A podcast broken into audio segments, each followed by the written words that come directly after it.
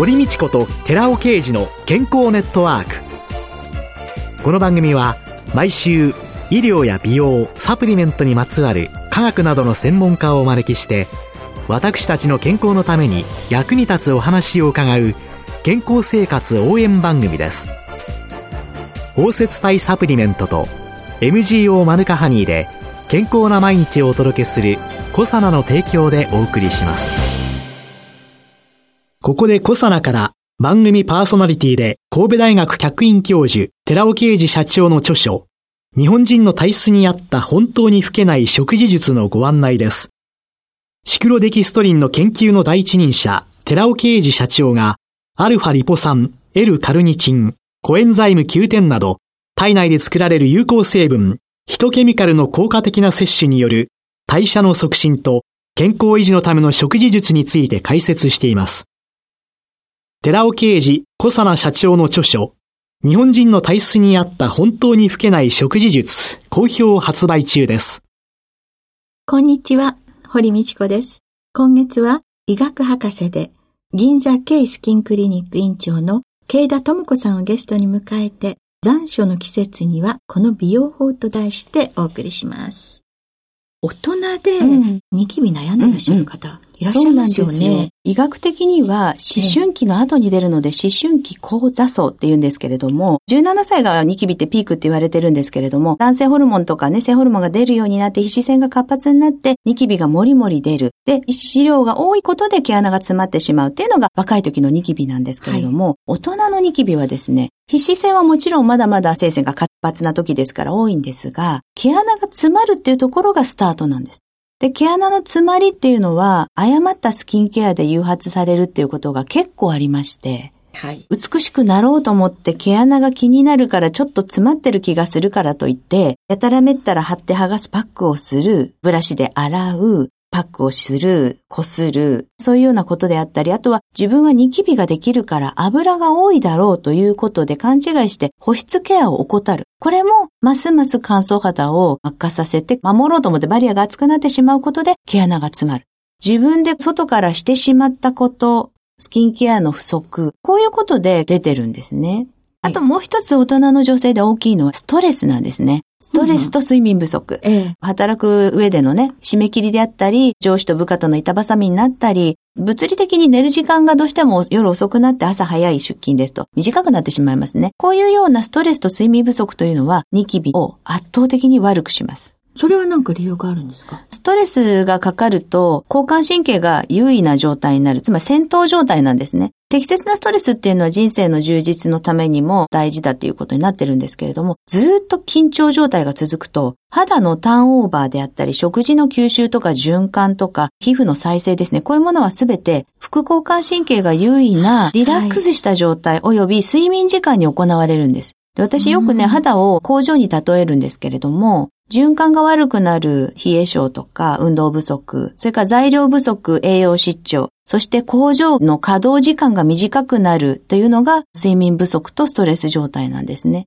ストレスがかかると末梢も締まります。なので肌に栄養も届きにくくなるんですね。ニキビがちょっと出ると女性のメンタル、これ若い男性もそうですけれども、すごく落ちます。意欲が低下します。だから大人の皆さんが思ってる以上にニキビで若い方たちの社会的な意欲や活動意欲というのは低下してしまうんですね。スキンケアっていうのは実は見た目ちょっとしたことかもしれないけれども、お肌の状態が良くなるってことは皆さんが生き生きとね、活動するためにはとても大事なことだと思います。そうだよね。そりゃ血流も悪くなるし、いろんなことが影響あるんですね。うん、良かれと思ってることにもう一つ、うんうんマッサージはいかがでしょうか、うん、マッサージはね、皆さん好きですね。皆さんなんでマッサージをするのかってお聞きすると、たるみを改善したい、シワを取りたい、小顔になりたい。この目的でなさっているようなんですが、医学的にマッサージをして一切この効果はないです。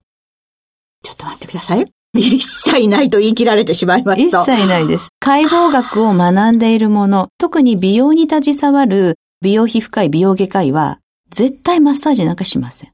私自身エステに行くのは好きですが、ボディだけマッサージして撫でていただくのは気持ちいいので好きですけど、顔は触らせません。なぜかというと、顔が顔の状態を保つためには、いろいろな構造体でもって骨につなぎ止められてるんです。皮顔がお祭りの時のお面みたいなものだと思ってください。お面の耳にかけるゴムの部分、こういう構造体が顔の何箇所かにあるんですね。これを人体、リガメントと言います。このリガメントが骨にきちんとくっついてるから顔はそこに留まってるんです。はい、ただ残念ながら年齢とともにそのリガメントが緩んで伸びて切れて細くなってきます。そうすると脂肪が皮膚と塊となって下がってくるんです。で、その位置がですね、だんだんここにあったほっぺが、ほうれい線のすぐ上のあたりに下がる。だからほうれい線が深くなるんです。ほうれい線マリオネットラインがある方、手鏡持っていただいて、手を伸ばしたまま、ゆっくりと上を見てください。90度、真上、天井を見上げてみてください。そうすると、ほうれい線とマリオネットラインが薄くなるのがわかると思います。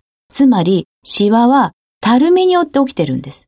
このシワを消そうと思って、揉もうが、つねろうが、叩こうが、指圧しようが一切効かないです。それどころか、強い力で指圧やマッサージをしすぎると、もう細くなって切れかかっている人体がもっと痛めつけられて弱くなってしまう。で、顔にも人体があるっていうことは、実は私が学生だった25年前っていうのは、全然習ってないんです。顔面の解剖学が進むにつれて、だんだんに分かってきたことなんですね。私もヒアルロン酸注入なんかでリフトアップしたりとか、照射機能でお肌を本当の意味で引き上げるって治療してるんですけれども、それを安全に行うために解剖の実習に行ってます。海外に。はい、日本ですとホルマリンにつけてあるご遺体の解剖なので分かりにくいんですね。冷凍のご遺体を解剖して勉強するために海外に定期的に勉強に行ってるんですけれども、そうすると人体がとてもよくわかります。この人体をサポートするためにどういう外科医であれば手術をするか。私たちであればヒアルロン酸をどこに入れるか。照射をどこに重点的にするかってことを考えるんです。そういうことを分かった上で、揉むとか叩くとか引っ張るとかありえないんですね。で、女性だとね、これの言葉の方がわかりやすいかもしれないです。おっぱいの大きい方、マラソン、ちゃんとしたブラジャーつけないで、揺らすとクーパー人体が切れて胸が垂れる。これはもうだいぶ常識になってますよね。えー、ああいう細い繊維がたくさん顔にあるんです。揺らせば揺らすほど、つまり横方向の揺れ、縦方向の揺れにすごく弱いので、たるみが進行します。だから止めることはなかなかセルフケアでは難しいんだけれども、せめて悪化させるようなことはやめていただきたいなと思って書籍にも書いたんですね。むくみは取れます。それでたるみが引き上がってるわけでも、真の意味で小顔になってるわけでもないんです。あとは、髪はどうなんですかね、うん、そうですね。髪もね、実はね、日焼けするんですね。うん、南国に転勤された方が戻ってきたら、脱色してないのに髪の毛茶色になってるとかね。と、ね、うんうん。で、あとサーフィンする方とか結構茶髪なのは染めてるわけでなかったりするんですね。うん、紫外線というのは色素を壊してしまうので、茶色っぽくなりますし、あとはキューティクルというね、髪の外側を鱗のように覆っている組織があるんですけれども、それが開いてしまうんですね。そうすると髪の中の栄養素が、タンパク質とかが外に流れ出てしまいやすいので、パサパサして色が茶色みがかって乾燥する。切れ毛とか枝毛とかができやすくなります。そうすると、髪のケアというのが何、うん、そうですね。皮膚はターンオーバーで、ここにいる肌も生まれ変わっていくんですが、毛は新しく生えてはきます。ただ、もうすでに傷んでしまったところを改善させるというのは難しいんですね。一つの方法としては、トリートメント、栄養剤を入れるようなものを塗って、しばらくの間3分ぐらい蒸しタオルみたいな形で蒸していただいてからしっかりすすいでいただくと、ただ塗ってすぐに流したよりは効果を感じやすいと思います。使い方としてはちょっと蒸す時間を置いて浸透をきちんとさせる。それから髪の毛を乾かす時の温度ですね。機械が自動的に熱いのと冷たいのをサイクルで出してくれるようなドライヤーがありますから、うん、そういう微発モードみたいのがついてるようなドライヤーを使っていただくと乾燥しづらいと思います。微発モードのドライヤーね。うん、冷たいのと暖かいのが順番になってるんですね。手動でするとめんどくさいのでそういうのがあると楽ですし、あとは温度調整ができる場合は、高温にしないで低温から中温ぐらいまでの間でかけた方が髪には優しいです。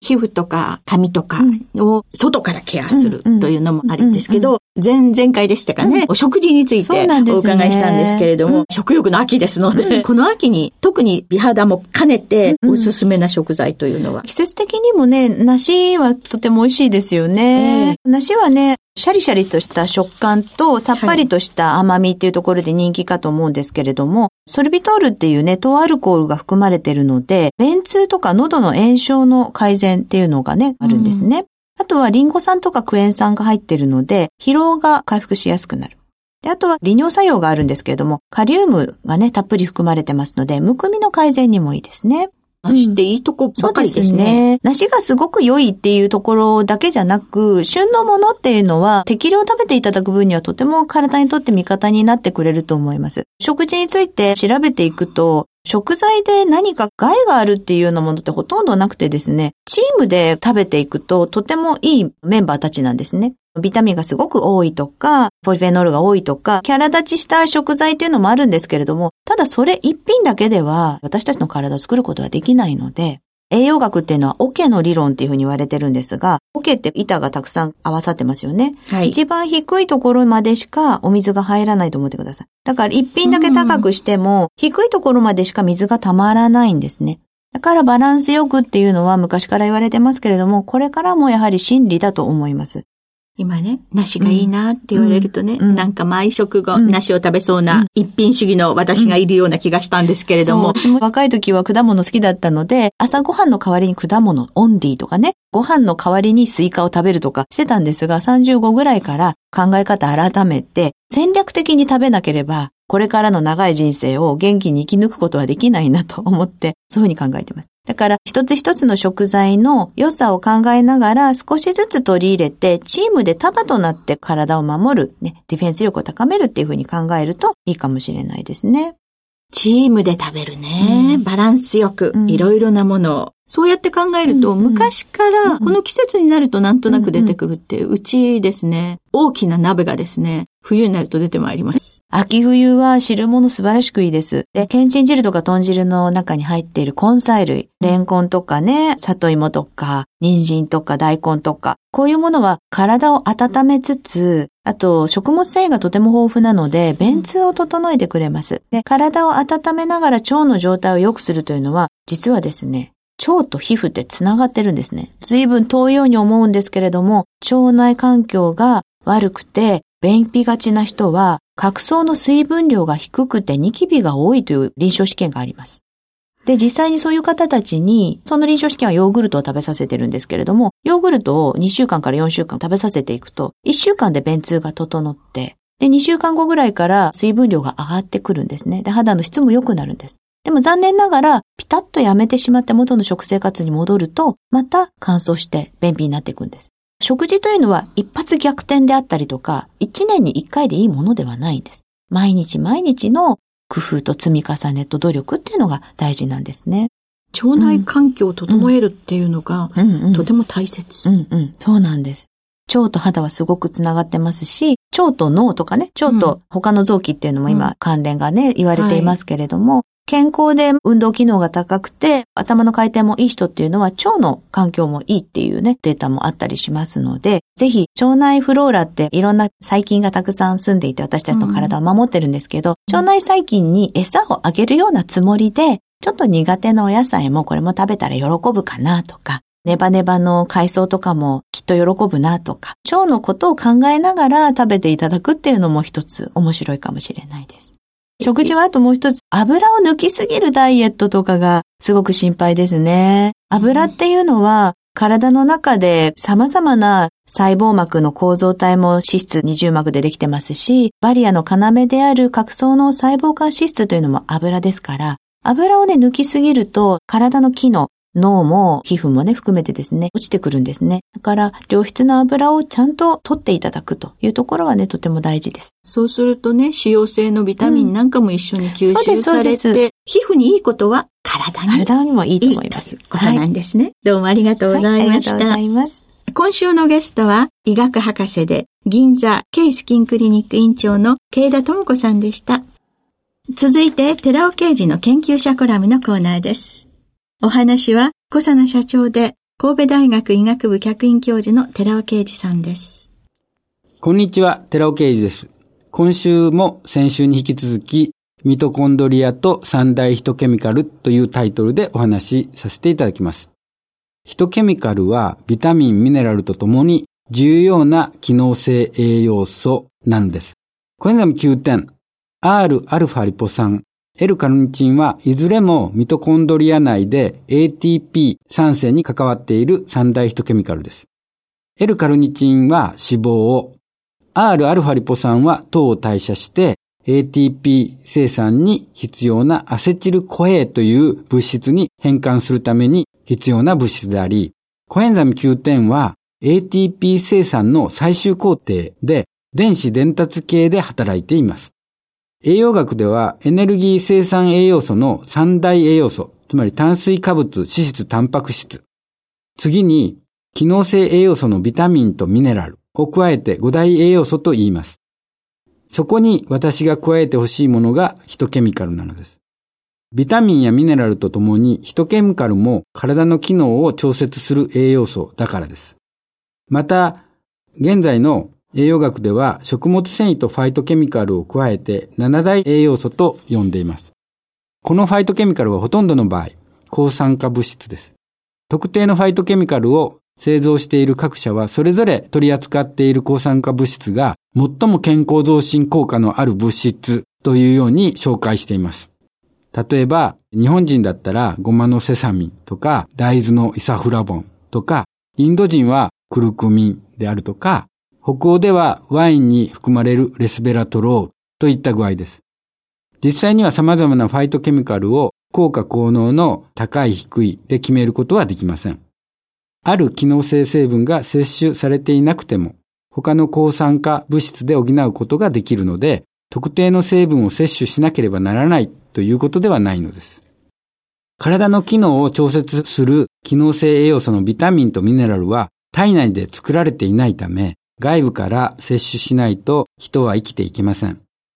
一方、同様に体の機能を調節するヒトケミカルは体内で生産されていますので、サプリメントで摂取しなくても生きていけないことはありません。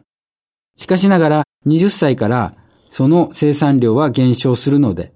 その減少が原因でエネルギーは生産しがたくなります。老化は進行していきます。20歳からのヒトケミカルの摂取は健康寿命を維持するために大変重要なわけです。したがって私はヒトケミカルを栄養素カテゴリーの中に加えるべきだと主張しています。基礎栄養学の教科書においてこれまでは7大栄養素とされてきましたが今後は機能性栄養素のカテゴリーにヒトケミカルを含めた8大栄養素を記載していただきたいと願っていますお話は小佐奈社長で神戸大学医学部客員教授の寺尾啓二さんでした。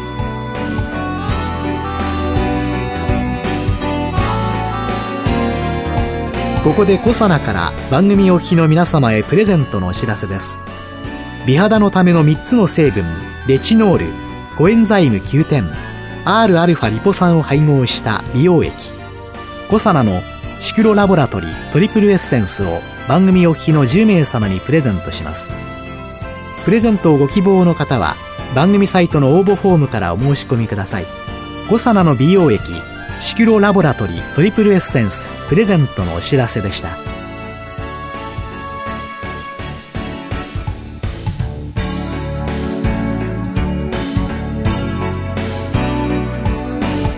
堀道子と寺尾啓二の健康ネットワーク。この番組は包摂体サプリメントと MGO マヌカハニーで健康な毎日をお届けするコサナの提供でお送りしました。